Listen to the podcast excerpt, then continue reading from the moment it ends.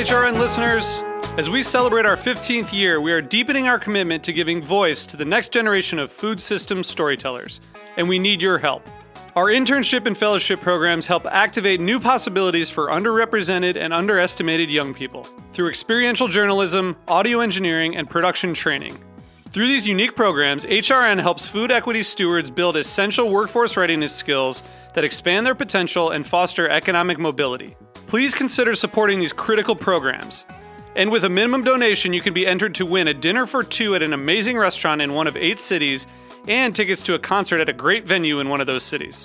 We have incredible partners across the country who have donated, as they also share our passion for helping to educate the next generation of food systems storytellers. Check out heritageradionetwork.org slash 15 to donate and enter to win today.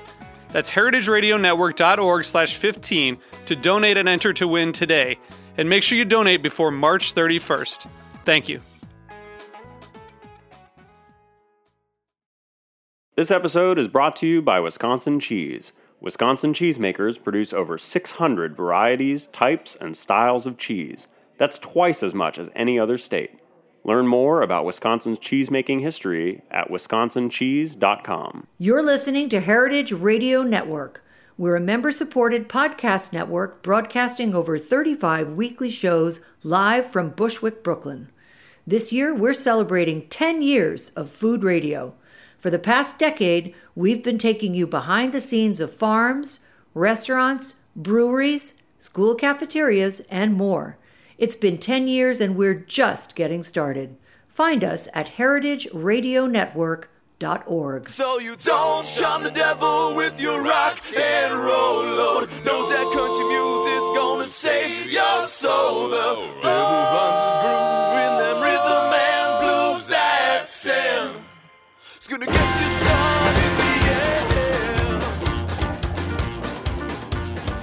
Welcome back to the Speakeasy. I'm Sother Teague. I'm here in New Orleans, Louisiana at Tales of the Cocktail 2019 with my dear friend Nicola Riske, the European brand ambassador for the Macallan Scotch whiskey. Nicola, welcome to my makeshift studio. Hi, Sother. How are you doing? I'm great. It's good to see you. It's really good to see you too. I don't get to see you enough anymore now that you live in Madrid, Spain. I know, I know. That's why it's. I love events like these that bring us all together and we have a chance to catch up. Yeah. Um, I'm really stoked to see you here at Tales of the Cocktail. And I didn't realize you had such a, a role this year. Um, you're on the new committee uh, that decides about all the educational seminars that go on at Tales, and there's like nearly 100 of them this year, right? The um, there are, I want to say, nearly seventy-five. Yeah, okay. That's nearly 100. Yeah, and uh, but it's it's this entire year is packed with activities, and I have been it's kept my days very very busy, but I'm absolutely loving it. Uh, the ed, there's the newly formed education committee with 24 of us uh, on the committee. Um, it's broken down into three different sections with eight people on each one.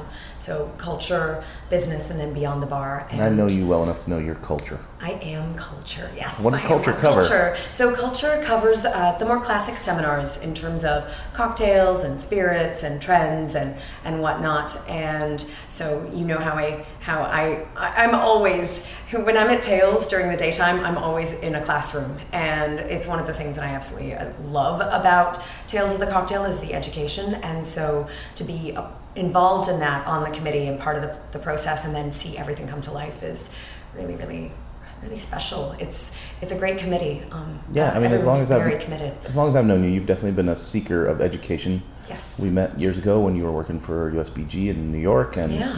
and now you've uh, you know gone on carried on with your whiskey education, and then I saw even that while you were living in Madrid, you went to some olive oil education. Yeah. Like you just you just want to know things is what is what's going on. I yeah. In my in my free time, I love learning. I really do. I'm passionate about learning as a whole. And what's really funny is sometimes I'm so focused on whiskey that you know you just when your head is is focused on spirits all the time. This past year, I decided to branch out and explore. Uh, go just push my nose and push my brain in different directions, and it brought me to olive oil and the irony of studying extra virgin olive oil is that um, I end up comparing it to whiskey. I end up comparing it to distillation. I end up comparing it to not distillation, but basically the process of, of taking raw materials and making something really wonderful. And consumable. Yes, and also that there are th- elements like blending, and then there's also um, a, a sensory process uh, involved with olive oil, just as there is with whiskey making. And so I didn't I didn't know that going into it. Um, olive oil just moving to Spain, I'm a big fan of all things Mediterranean, the Mediterranean diet, and all, all, things Spanish. Honestly, I mean, let's be real. If you've if you've been to Spain and you've experienced the food and the culture and everything, you know that it's it's My, absolutely. my last trip to Spain, the gin tonic literally changed my DNA. See, there you go. Like, I came back a different person. Yeah, so with the gin tonics, with the, um, well, I'm a vegetarian, but people always rave about the jamón, of course. But for me, it was all about um, the olives, the sherry, um, the flamenco, all of the Spanish culture. And so since moving to Spain, I've started exploring all of that because it's, Because there wasn't enough culture in New York City for you. it's just it's it's different though and Mhm, and what's unique about spain is really all of the different regions are so unbelievably different. Most people just think barcelona and madrid but if you go out exploring into all of the different towns all of the different parts of spain it's so rich and so vibrant and there's different language there's different foods there's different uh, different drinks different uh, different dances different different everything to appreciate. And so olive oil happened to be one of those things I discovered. I've always liked olives, but uh, it, it, it, I, it, it was incorporated into my diet, I guess, differently living in Spain. And I randomly, I literally Googled, I was like, hmm, olive oil class Spain. And this olive oil sommelier course came up in Valencia. Olive oil sommelier. Yeah. That's what it's called. Yeah. and they were like, do you want to do So they're a- tying the two words together. Just in their title. It's food and drink right there. but they, they, they asked me, they said, Do you want to do a certificate or would you like to do a full diploma? And I was like, Full diploma. I had no idea what I was signing up for, but I was like, Let's do that. And so I did. And it honestly changed my life. And I. So, so now you're an olive oil som? You've got the title or what have you. olive oil sommelier, yeah. But I've also gone out and worked with master millers in their in their factories in their in their mills, um, milling olives, producing olive oil. So I've gone out and worked with them in in various parts of Spain. I've got friends now who are making olive oil in Italy and Portugal and Morocco, all over the place. So this year I'm really excited for autumn because I'm planning on making a trip to Italy for harvest and tasting more olive oil and And this is great because it ties in pretty well with what you do, right? You you Yeah. travel a fair amount already because of your job with uh, with Lee Macallan. Yes. Um, and so that means that you can kind of keep on pursuing this because of just the very nature of your work takes you around, right? Yeah, yeah. And then oh, what's great is also living in Europe. It's very easy to bounce around to different countries, and so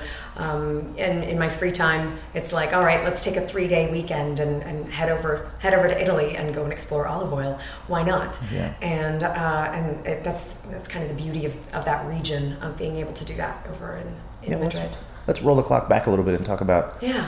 you know, earlier, Nicola. You toured around the world already. Uh, you worked with Cirque du Soleil. I did, yeah. What was your position there? Oh, so I started off with Cirque um, back in 2006. I first worked with them in marketing, and then I moved over to uh, tour services management. So I, when I was doing marketing work, I was working through a, a one of their one of their sponsors, one of their partners, and the general manager on tour. He said. Hey, I like I like your style. I like the work that you're doing, and um, I'd love for you to come to Montreal and help build out a tour with us. And to be given the opportunity to go and build a tour from scratch with Cirque du Soleil is an opportunity that people who work for Cirque they they want that their entire career the opportunity to build to build a tour to be a part of a creation and so uh, I jumped at the opportunity and so I jumped in and um, took on the role of tour services coordinator which was something I'd never done before and learned along the way but I mean um, you learn how to drive forklifts and load and unload 60 semi trucks and I know There's, your, there's that passion for learning again, right? Yeah. So it's been with you all along. Yeah, I also had a small part with the clowns. I was about to say you so- performed a bit too, right? Yeah, um, they had a small You, role. you, you strike me as a clown. Thanks. I've actually I've actually studied I've studied clowning actually, and that's a whole other story. You know, I worked as an actor for years in New. York, and when everyone was like, "You should be doing soap operas," I was like, "I'm gonna go take a clown class." And then do Shakespeare this summer. That's what I'm going to do. And they were like, Nicola. and that those were the things that, I mean, again, Shakespeare, it's really nerdy and wonderful language. Ah, and just fantastic. And then clowning is terrifying. And so that's why I did Clowns it. are terrifying to a no, lot of people. no, no, not oh, oh clowns. Oh, right, right. I love clowns. I love a good clown. Charlie Chaplin I'm was a clown. teasing you. You know, Laurel and Hardy, clowns. Yeah, of course. And like brilliant. Three Stooges, clowns. Absolutely. And like I adore clowns, but clowning itself, studying clowning, I like I'm not a funny person. I don't think I'm funny at all. And I'm not. I'm really like I am the person who if you ask me to tell a joke, I can't. I can't tell a joke to save my life because I can't remember punchlines. And so I You got the other problem. Most people remember the punchline only. so no it's true and so years ago so i've done clown classes i, I also i did a stand-up class years ago with um, do you know who Lewis Black is Mhm, of course. so lou years ago i took a stand-up class with lou and i did it because i was i thought it sounded like the scariest thing i could ever possibly put myself through. Pretty intimidating. and um, terrifying. And i but you had to apply for the class and he was only accepting 15 of us and there were hundreds of applicants and i literally wrote on there like i can't tell a joke to save my life and this is the scariest thing i think i'm, I'm, I'm ever, one of the scariest things i'm ever doing and he looked at my application and was like oh we got to take this girl on and um, You put yourself in a position of vulnerability, and that's a that's a very learning mind, right? yeah, it was great. It was amazing. Um, in the end, you learn that comedy is all about storytelling and uh, Wordsmithing, Yeah. choosing the right words, Yeah. calculating. Lou taught us how to tell stories and how to actually be able to evaluate each other's stories also and see where the haha lies in there, like what what is funny, and then where you're like, "Ah, that doesn't work, edit that out. But keep on going with this. And um, I learned a lot uh, through that experience as well. It was yeah, it was. We had to actually at the very end of the course get up in front of all of hundreds of people, our, our colleagues and friends, and do our best three to five um, in front of everyone. And so I had to get up and do my stand up routine, which don't ever ask me to do that. But uh, Did you get, did you, did you get, did you get a couple laughs, or did you bomb out? Um, I got a couple laughs. Oh, so yeah, yeah, I did a whole stand up routine on. Um, so another another life. I, I was a flight attendant um, from when I Okay, was. so here again, more travel. Yeah. so so far, your life's all about travel and education. I've yeah, I've pretty much been on the road since I was 18. Um, it's true. I started with Air Canada when I was 18, but through being a flight attendant, it paid for college. It was an incredible experience. Um, taught me a lot about hospitality, actually, and yeah, in some of the most challenging situations when you're. well, sure. um, if someone at my bar is uh, giving give me some trouble, I can now ask him to leave. You can't necessarily do that on a plane. No, no, you can't. and you're, you know you're you're on and um, and and dealing with all different uh, personalities, different people, in, in different situations that have different backgrounds and are, and are under different levels of stress, sometimes for different reasons, and you have to you have to navigate your way through that. But uh, through all of that, I learned a lot about myself and um, and and dealing with with different people. Exactly. And, uh, and but through that also there was a lot of comedy, and so that's where the comedy routine came from because we I realized that some of the most severe, dramatic, difficult instances um, there's always there's always a little bit of um, fun. There's always a little bit of humor lying Yeah. in there somewhere because that's reality.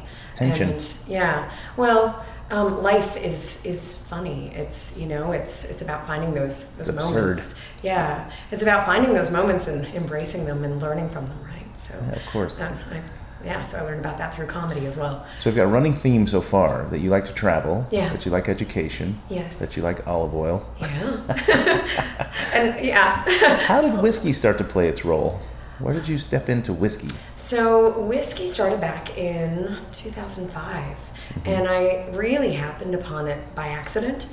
But uh, that's that's how I uh, ended up. A lot of these things happen by accident, right? Just like think- olive oil did too. I think My we just we, we just described that, right? Life's absurd. Everything's an accident, right? Yeah. Why are we sitting here with these mics in New Orleans? I don't know. We just here we Right. are. But here we are. So let's do it. Yeah, there you go. um, I uh, back in 2005, I was working in freelance marketing at the time, and I ended up uh, specializing in, uh, with my clients, uh, I ended up specializing in high end sports cars. Um, I used to work for Porsche, I know. And again, car geek, I know. I like There to, is no substitute. and there is no substitute. It's true. I still I stare at those cars, the brake calipers, and I get I love it. Um, the sound of one of those engines I adore. Um, and then I also ended up specializing in high end spirits, well made spirits. And through that, I was introduced to Scotch whiskey. And I am a Canadian with Scottish roots. And in Canada, we talk about our roots I have all the Scottish roots too. Do you? My name is Sother Teague. Okay. yeah, that's true. so I'm a Malcolm. And yeah, so I'm that's a Johnston clan. yeah, my on my mom's side. And Yeah. so in, in and I, I grew up literally like wearing the tartan kilt when I was three years old. I have those pictures. My great uncle Mac played the bagpipes. Um, we had uh, well, my great uncle Mac had West Highland Terriers. Um, you couldn't. We, we are very, very, very Scottish Canadians, and in New York City, um, we don't really talk about uh, the Scots very much. And so, uh, but whereas in Canada, I feel like we always talk about our backgrounds, and we're still a very young country. Yeah. And so, when you think about it, and so um, and so we always say like, "Where are you from?" And you don't say I'm from Canada. You say like, "Oh, well, I'm part this and I'm part that and everything." And so it was I'm Scottish, and so I was raised with those Scottish roots. And so suddenly, when I was introduced to Scotch whiskey, I felt connected to it because I was like, "Wait, this is this is where I'm from. This is my family. This is my family's history." And uh, and I was and I was curious. I wanted to learn more. But then I also ended up having some really great brand ambassadors who taught me about about Scotch whiskey, and they saw that I was curious and that I was interested, and they taught me um, how to appreciate my palate and discover things on my own. That it wasn't about like here's your tasting notes and go, but oh well, what do you smell? What do you taste? What do you think? And and having that conversation, and then starting to. I never knew it would spiral into this incredible uh, career of continued learning and Sure. and, and with from amazing people in this business. Well, I feel like you you got a unique at that point in your life. You had a unique set of circumstances. You'd already traveled the world a lot, meaning you'd already exposed yourself to probably a lot of different flavors and aromas and textures, and Yeah. right. So you were at a place where you were like, maybe more so than someone else who just sort of spent their life living in their hometown. You had you know, experienced more. So now, when you look at anything, a glass of scotch or, or anything at all, you have a, a greater appreciation of what may or may not be behind the curtain. Yeah, that So- comes that comes from my parents too, for Yeah. sure. Because just like myself, my so my brother also my brother worked for the circus for 18 years and on the road Mm-hmm. for about 15 or 16 of those years. But my parents both um, worked in the arts, and so they they before having us as well, and throughout my childhood, um, they were on tour. They were traveling, and so they exposed us to um, the arts, to the culture, to different languages, to different foods, to different flavors. Yeah. Um, and so uh, I, I feel really lucky that I was exposed to a lot of that, and at home as well. That's how my parents cooked. Yeah. And so, um, you know, kind of picking up things here and there through their travels, things that they'd learned. And I mean, that's what we do through travel, right? You get Yeah. to experience the culture, the flavors, the the style, the heritage, the the people, and and learn from learn from that, and and and. Uh, yeah, and, and bring that through through your cooking, through your drink making, through Yeah. your whiskey, through your everything, through olive oil, through all those things. storytelling. Yeah. Well, this is a great place to take a pause. We're going to take a break and hear from our sponsors. Here it's uh, Heritage Radio Network. You're listening to the Speakeasy with Sother Teague. Uh, I've got my very good friend Nicola Riskin in the studio with me. We'll be right back. Stay tuned.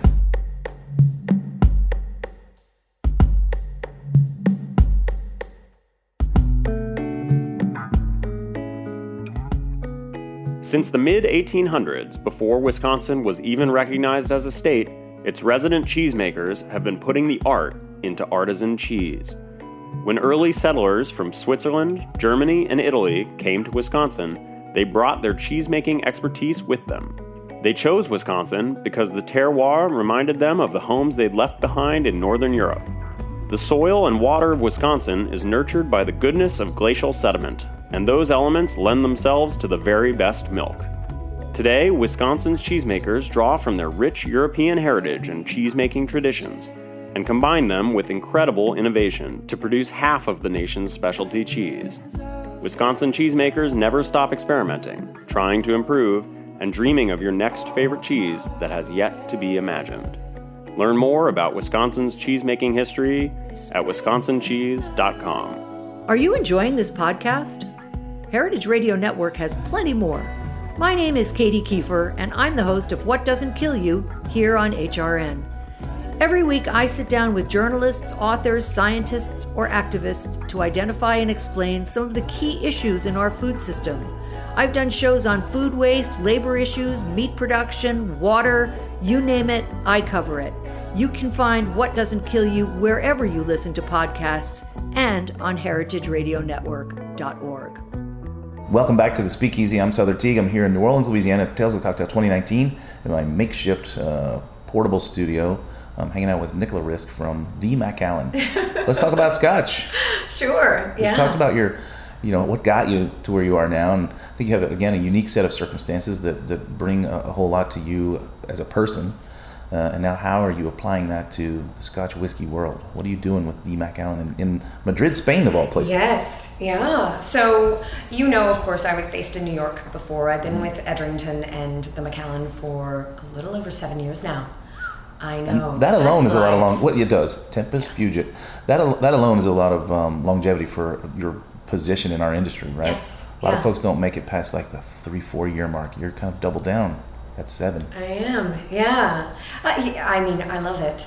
That's the thing. It's, uh, it's. I know that this is a theme, but it's never-ending learning, and uh, there's always something new to learn. And in this in this business, and with my brands, and in whiskey, and every single day. Learning something new and being challenged and, and diving into it. And so, um, two and a half years ago, nearly three years ago now, when uh, Edrington, our parent company for the Macallan, they they asked me and said, "How do you feel about moving to Madrid to cover countries like France and Italy and Greece and Portugal?" And I was like, "Yes, sign me up. That sounds incredible." I wanted an opportunity to bring our whiskeys forward and uh, learn, study different cultures, work with different. Um, work with different people in different countries, use my languages as well. I was about to say, how's this translating you for you for language? Because I know you speak French and English, obviously. Yes. Uh, what else? You got Spain? You got Spanish down yet? I'm, I'm not, it's not down yet, but I'm learning, sí, aprendiendo, and poco a poco, sí. Oh, I like your accent. And so, gracias. oh, the little Barcelona drop right there. so, I'm, uh, yes, uh, little by little, I am studying Spanish. What's interesting is, uh, so I'm fluent in French. I studied uh, being a Canadian, I studied in French immersion from age five on. Uh, however, bringing forward whiskey and like learning all of the technical jargon, whiskey jargon in another language was terrifying. It really was. Um, just uh, because you're already communicating in, in, in another language that isn't your first and and you want to get your point across and you want to go into technical detail and you want things And you're the expert on site at the moment, right? yeah, and and and uh, whiskey aficionados, they want to go into all the little details, and so suddenly when you're Nerds. Yes, hey, I'm one of those nerds, Me too. right? And I don't say it in a bad way. I just like to like. You're an aficionado of me. anything. You're a nerd. Yeah, That's what you yeah. are. And uh, but going into the technical detail in another language is uh, really intimidating, and so grasping the language and being becoming comfortable with it was a huge challenge. And just getting into that flow with it. Um, and then I studied German as a third language, but my German is very basic now. And so for three years, a lot of years, compound words over there. yes, it's a lot of compound words. So I'm not using the German very much, but now focused on Spanish um, when I'm home. And uh, I understand a lot more than I speak at this point. Sure. Um, Spanish, Portuguese, and Italian. Yeah. Ooh, Portuguese. That's like a tangled Yeah. mess. Well, my sister-in-law is Brazilian. Oh, okay. And so yeah, and so I have a I have a little niece. Um, anyone who knows me knows that I talk about her all the time. Indeed, yes. Yeah, and uh, she's three and um, three years old, and so I'm learning Portuguese with her. And so I'm always like, my Portuguese, I speak baby Portuguese, and so um, that's that's yeah, that's uh, fala um pouco de português, right? And so I'm working on it um, little by little again, but understanding a lot more. But the first two years, honestly, in Spain, at the end of the day, I was just exhausted. My brain from translating constantly Sure. in all the different languages. When I moved over to Spain, um, I was given 14 different countries to work across, and um, the and, and not a single one had English, eh, except for Ireland. Not a single one had English as a first language. And so um, that was a great challenge, but I love it. It's an exhausting challenge, but what a wonderful opportunity to kind of. Uh, to, Yeah, you're racing up on Chris Louder with her for a number of languages. Oh my spoken. goodness, he's he's pretty on top of it, isn't he? With Yeah, his Mandarin and uses an everything. app. I, I can't remember the app that he uses. Duolingo. Doesn't he do Duolingo? Yeah, I think you're right. Yeah, um, I've done some Duolingo. Uh, I've done some ano- Rosetta Stone. He has another app that's not even language. Uh, it's not even a language app. It's a it's a um, a note card app. Oh. And you pile in the stuff, and then it makes you it, it asks you questions about the note cards, but it'll slowly ask you less about the ones you always get right and more about the ones you get wrong. It's like a, a flip flip card. Something like that. For yeah. studying. We can we can reach out to Chris. Chris, tell us what app that was. Please, please, I do. Um, need, I need that's to. what he I uses. to be practicing. That's what he used to memorize all of his specs. That's what he uses to Oh. memorize languages, and he speaks English, Dutch, Mandarin, Japanese, Korean. Are you serious? Fucking insane, Yeah, no, that's that's that's impressive. That kid's nuts. Anyone who's oh, yeah, I would love to learn as many languages as possible. I. I've always been a huge linguist, um, Yeah. and I just I really appreciate when people speak multiple languages. Um, I'm always impressed by it, and whenever I meet someone and I don't speak their language, I never think. My thought has never been, "Why don't they speak English?" My thought has been, "Why don't I speak their language?" Like, what is stopping me? Right. And so I'm like, I better learn. I better add this to the list and start studying that language. And so, um, yeah, I I'm, I'm working on it poco a poco. Yeah, well, you know, little by little. Do you speak any languages? Uh, yeah, English, not so well though. I can also speak. Uh, I can speak Irish, Scottish. Uh, There you go. Scottish is a tough one, actually. uh, yeah, well, truth. So, Uh, listening to my grandfather all my life, I, I can again, I can hear it better than I can say it. I love it. Um, have you ever have you ever studied Doric? No, So up in up in Speyside, Yeah. um, where the Macallan is, and uh, number of whole uh, up in northeastern Scotland, there's Doric, Mm-hmm. and that's a whole other that's a whole other um, part of yes Scotch Gaelic, right? Yeah. And so that's yeah, it's that's, So- that's a whole other language. so living in Madrid and working for these guys for seven years though, you get to go up there pretty pretty often, right? Up to the new distillery, Yeah. yes, yeah, our- Yeah, brand new, right? brand new distillery um, and visitor experience. We've had that now for uh, it's been open to the public for just over a year. We just celebrated our anniversary I'm last looking month. right now through my email. I don't I don't see my invite to come over, but I'm sure it's in there somewhere. Sother, please come. I would love for you to come and see the new distillery and uh, take a wander through. Have you seen the photos? Yeah, yeah, yeah. Yeah. I, I follow you on all the media. I see you. I see you out there.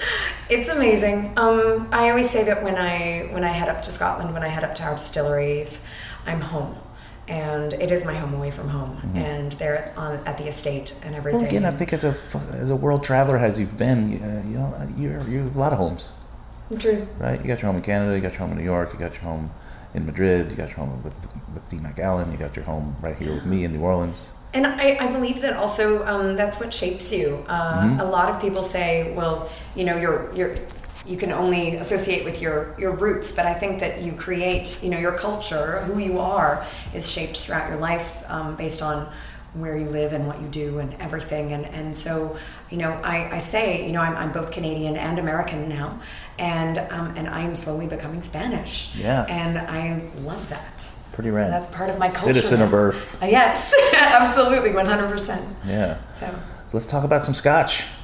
What's going on with V. Macallan? with the Macallan. Yeah. Well, um, Like to describe, you know, typical day in your life.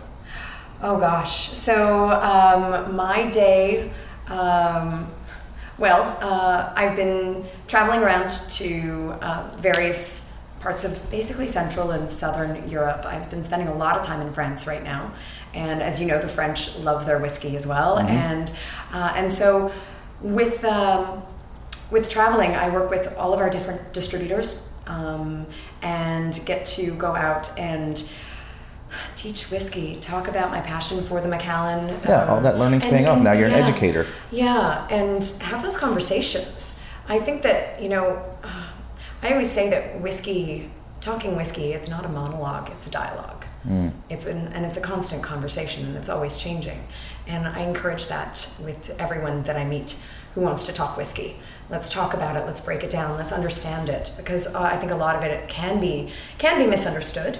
Um, there's also so much to learn, and so we should be asking questions. We should be having those conversations. And now I, I, I am lucky enough that you know I get to I get to do that through sharing the story of the Macallan, um, talking about our new distillery, talking about how the importance of oak and how it plays into our new make spirit, how it shapes our whiskeys, how it creates something really beautiful in terms of aromas and flavors and natural colors, and exploring that and also um, diving into the basics of whiskey, Scotch whiskey, and, and what that what that means. So Yeah. Um, yeah, teaching is learning. You know, I've always thought that. I was a, I was an, I was a teacher myself for some years. I taught culinary at the New England Culinary Yeah. Institute. Um, and I think uh, you know every single day that I would go in and teach my students, they would teach me something. Right, I'm going to pick up something from them. So I, I feel like those conversations lead to greater depth of knowledge. You know, enrich enriches your your viewpoint, even on a topic that you're the expert in. When you're talking to someone who's a total novice, you find something that enriches the way you think about it. Right.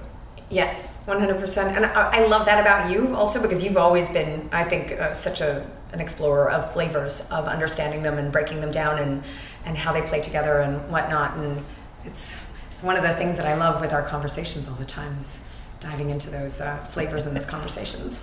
Thanks. Uh, yeah, when you lived in New York, we used to have some great lunches together. I know, in the I East miss Village. those. Yeah, they're, they're still there. Come on back. They're, they're right there. Uh, now there's new places to go. Um, you know. Or come so- to Madrid. Uh, yeah, well, now okay, two invites. Now, We'll do I'm, now, tapas. I'm, now I'm invited to Spain and, and Scotland. I love I'm it. I it- love I'm, it. put, I'm putting it in my calendar. So I'm going to ask a question that I wish I didn't have to ask. Tell me. What, if any, impact do you think it has on you, uh, the position that you carry, and being a woman? I think it's a conversation that I don't like having, but I feel like it has to be had. Sure. Yeah, 100%. Um, in the whiskey industry and the industry as a whole, I, Yeah, you know what I'm saying? Like, Yeah. I feel like we're still in an age where people look at a woman and think, you don't know enough about whiskey. Where's the guy I'm supposed to talk to?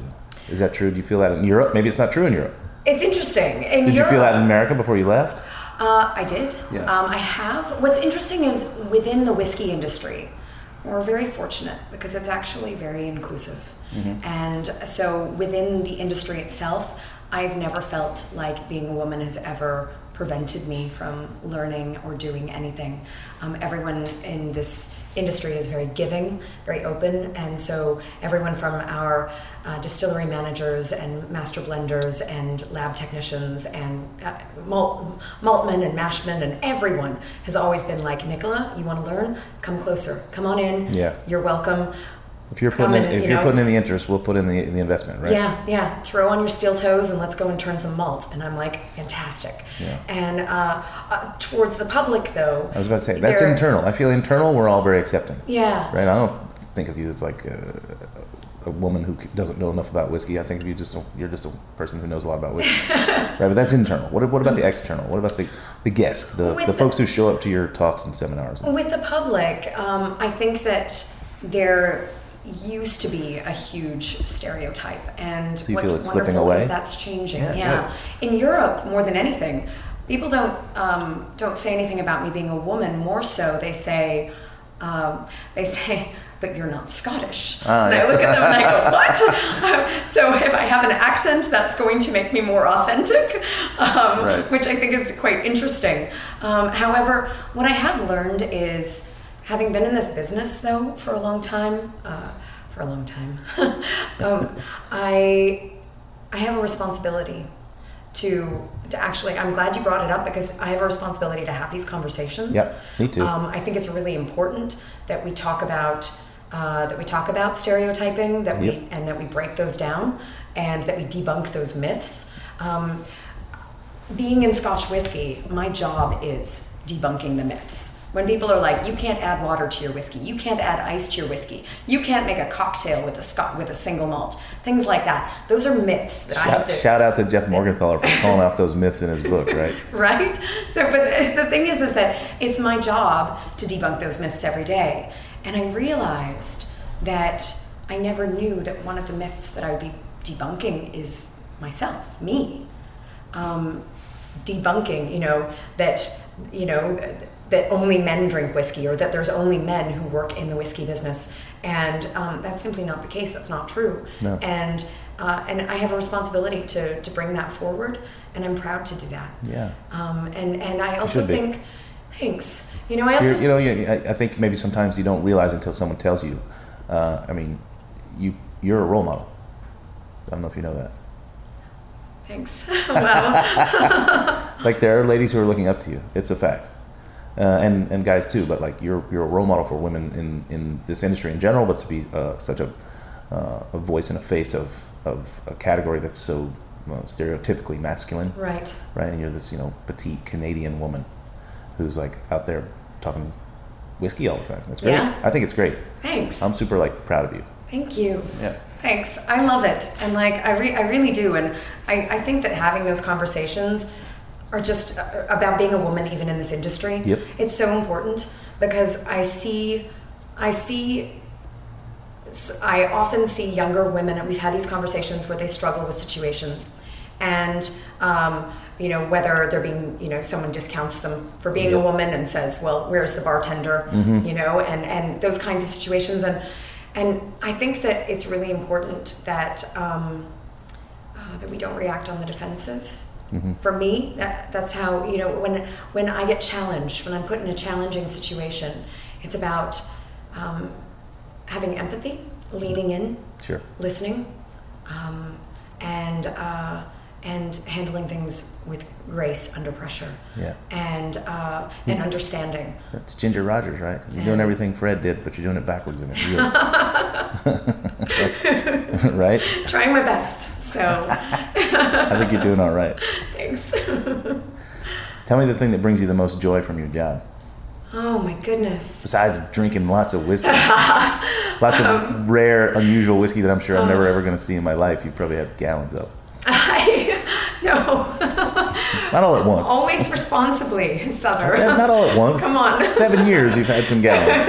I have had the opportunity definitely to taste some exquisite whiskeys, um, which uh, yes is uh, is a wonderful thing with this with this job. But um, I would say that, and I've said this before, but in this business, it's the it's the liquid that, that brought me here, that brought me into this business. It's the people that keep me here. Oh man, I love that. And like, it's true. Um, again, it's a fantastic industry where we're always learning from one another. It's yes, you know, I like to be in the classroom and everything, but really, I find mentorship and peer-to-peer learning. I'm a huge believer in peer-to-peer learning and supporting each other and and and again having those conversations and and whether it be uh, about being a woman in the business or whether it be about how to build a certain cocktail or whether it be how whiskey is made or talking about distillation or talking about citrus or whatever you're exploring um, or, or how to handle finances behind the bar Sure. anything um, it's uh, that that that that learning that uh, and that connecting with so many incredible people Yeah, we're so very fortunate to have an industry that we're involved in that's so open to that too. You know, Yeah. I, I don't think we'd have so much uh, peer-to-peer learning if we were a bunch of accountants. You know, those guys can't call each other up just out of the blue and be like, "Hey, man, I saw your Instagram post about that thing you did. Can you tell me how you did it?" right They're like, "Get off my line, dude!" i never thought about Right? that But bartenders are like, "Sure, this is what I did. Oh my god, it's so rad. Thanks for reaching out." yeah Right? it's true Yeah. It's true. It's a, it's an amazing industry, and again, it's that it's that. Um, uh, I I just uh, things like Tales of the Cocktail this week. I just I find so much inspiration um, connecting with everyone here and uh, and learning and seeing everything that's being done and really like inspiring each other to see that you know we have the power we have the ability to make differences in our lives and other people's lives and in helping each other out and um, and it's it's yeah it's the people that keep me here Yeah. I love that. I'm gonna, I'm gonna use that. Uh, well, this seems like a great place to wrap up. Nicola, what a great session sitting here with you uh, Oh, in, Sother, in thank you. balmy New Orleans, Louisiana. it is hot today. yes, it's hot. ah, it ain't the heat, it's Hot the humidity. humid. Yeah. it's true. Or as we used to say when I lived here, it's not the heat, it's the stupidity. Um, if someone wants to reach out to you uh, and talk to you about whiskey or olive oil or, or just uh, learning languages, how can they get a hold of you if you want them to? Oh, Instagram. I think you and I both on our Instagrams. That's uh, N Riske. So N R I S K E. Um, feel free to send me a note anytime, um, as well as uh, LinkedIn, Facebook, all the social media outlets and Yeah. whatnot. But my, my door is open. I'm always like, if you have questions, don't hesitate to reach out. Um, again, and when I if I don't have the answer, I'm really lucky. I work with some incredible whiskey makers and people who uh, have far far more experience than me, and I get to turn to those experts and ask them a lot of questions as well. So Yeah, so you're like a direct line to the core of the knowledge. Yep, That's, exactly. That's outstanding. Uh, well, thank you so much for sitting down with me and talking uh, at Tales of the Cocktail 2019. Thank you, um, let's get off the air and, and chat for a bit. And I know you got stuff to go do, but it was a real pleasure having you on the air with me. You're fantastic. Thank you Cheers. for this. Thank you. Cheers. So you don't charm the devil with your rock and roll load. Knows that country music's gonna save your soul. The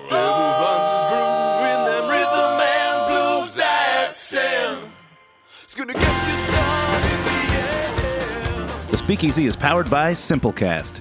Thanks for listening to Heritage Radio Network, food radio supported by you. For our freshest content and to learn more about our 10 year anniversary celebration happening all year long, subscribe to our newsletter. Enter your email at the bottom of our website, heritageradionetwork.org. Connect with us on Instagram and Twitter at heritage underscore radio. You can also find us at facebook.com forward slash heritage radio network. Heritage Radio Network is a nonprofit organization driving conversations to make the world a better, fairer, more delicious place. And we couldn't do it without support from listeners like you. Want to be part of the food world's most innovative community? Subscribe to the shows that you like, tell your friends, and please join the HRN family by becoming a member. Just click on the beating heart at the top right of our homepage. Thanks for listening.